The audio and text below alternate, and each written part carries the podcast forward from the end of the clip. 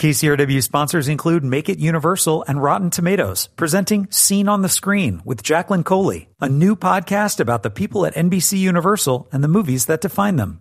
Available wherever you listen to your favorite podcasts. I'm Joe Morgenstern, the film critic of the Wall Street Journal. The movie version of Sex and the City captures the way TV used to be.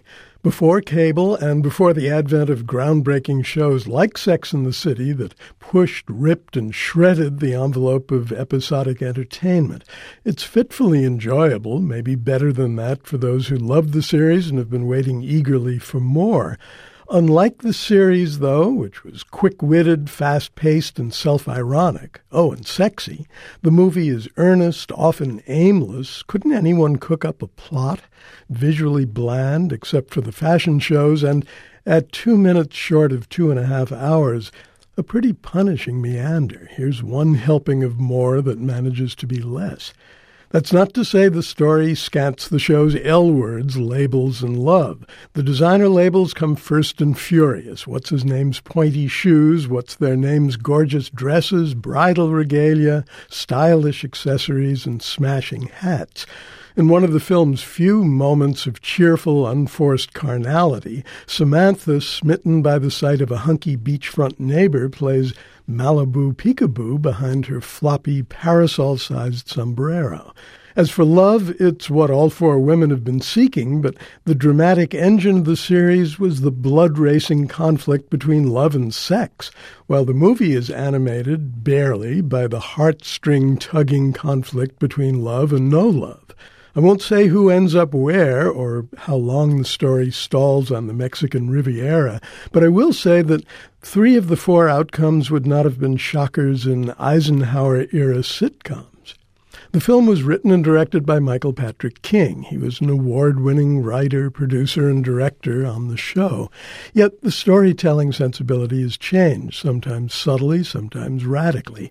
The city was once a fantasy vision shared by four insiders. Now it's become a tourist attraction.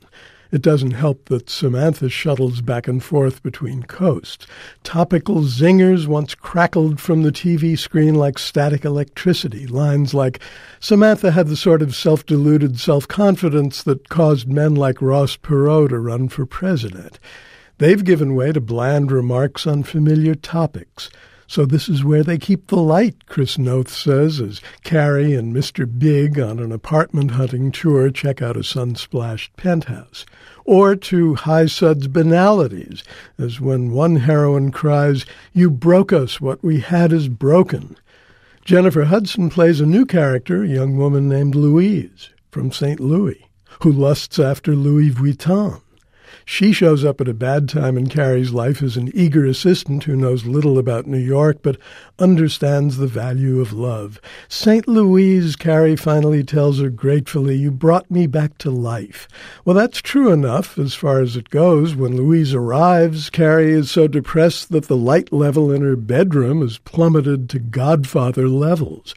By the time she leaves, Carrie is getting a grip on a crucial aspect of her life, yes, him, that was slipping away.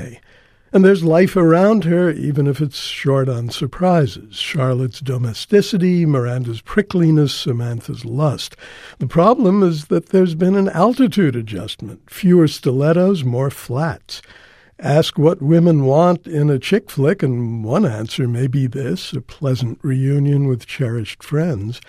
Ask what women deserve, and the answer is better. I'm Joe Morgenstern, the Wall Street Journal's film critic. I'll be back on KCRW next week with more reviews.